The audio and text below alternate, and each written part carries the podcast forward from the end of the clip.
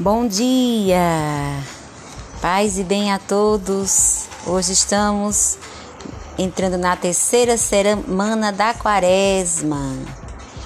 O tema de hoje, o Deus da perseverança e da consolação vos conceda terdes os mesmos sentimentos uns para com os outros, a exemplo de Cristo Jesus, a fim de que, de um só coração e de uma só voz, glorifiqueis o Deus e Pai de nosso Senhor Jesus Cristo.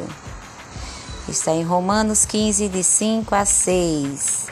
Então, minhas irmãs, como vocês já devem ter ouvido, meus irmãos também, a explicação do padre jesuíta sobre a terceira semana. Então, no livrinho também nós temos uma breve introdução para esta terceira semana, na página sessenta e dois. Vivemos em um mundo dividido, onde falta a muita gente a compreensão diante das diferenças e das limitações dos outros. Em um mundo assim, é difícil experimentar que Cristo é a nossa paz. Cristo é a nossa paz. Do que era dividido, fez-se uma unidade. Está em Efésios dois, catorze, como nos acena o lema da campanha da fraternidade deste ano.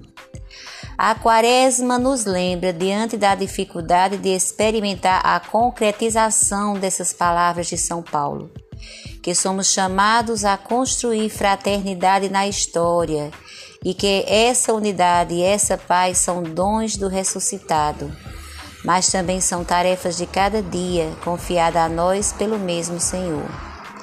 Assim, vivendo a quaresma e fazendo esse retiro quaresmal, vamos nos deixando tocar a cada dia de oração, exame de vida e reflexão, pelo chamado que o Senhor faz ao povo de Israel.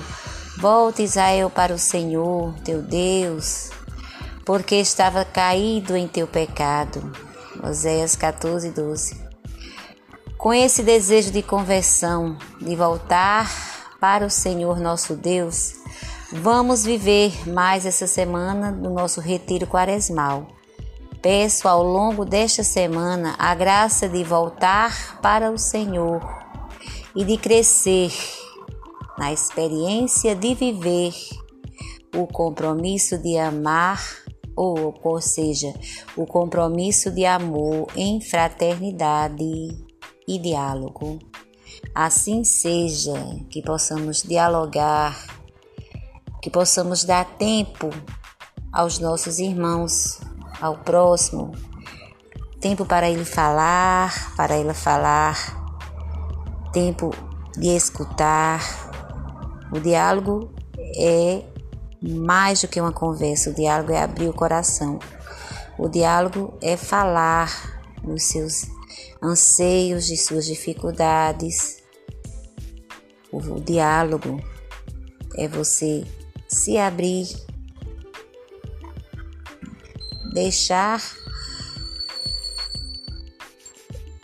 Deus falar através de você, do seu irmão, ouvir e escutar. Que assim seja, que essa semana possamos ter essa oportunidade de viver mais a fraternidade, esse amor em fraternidade e diálogo.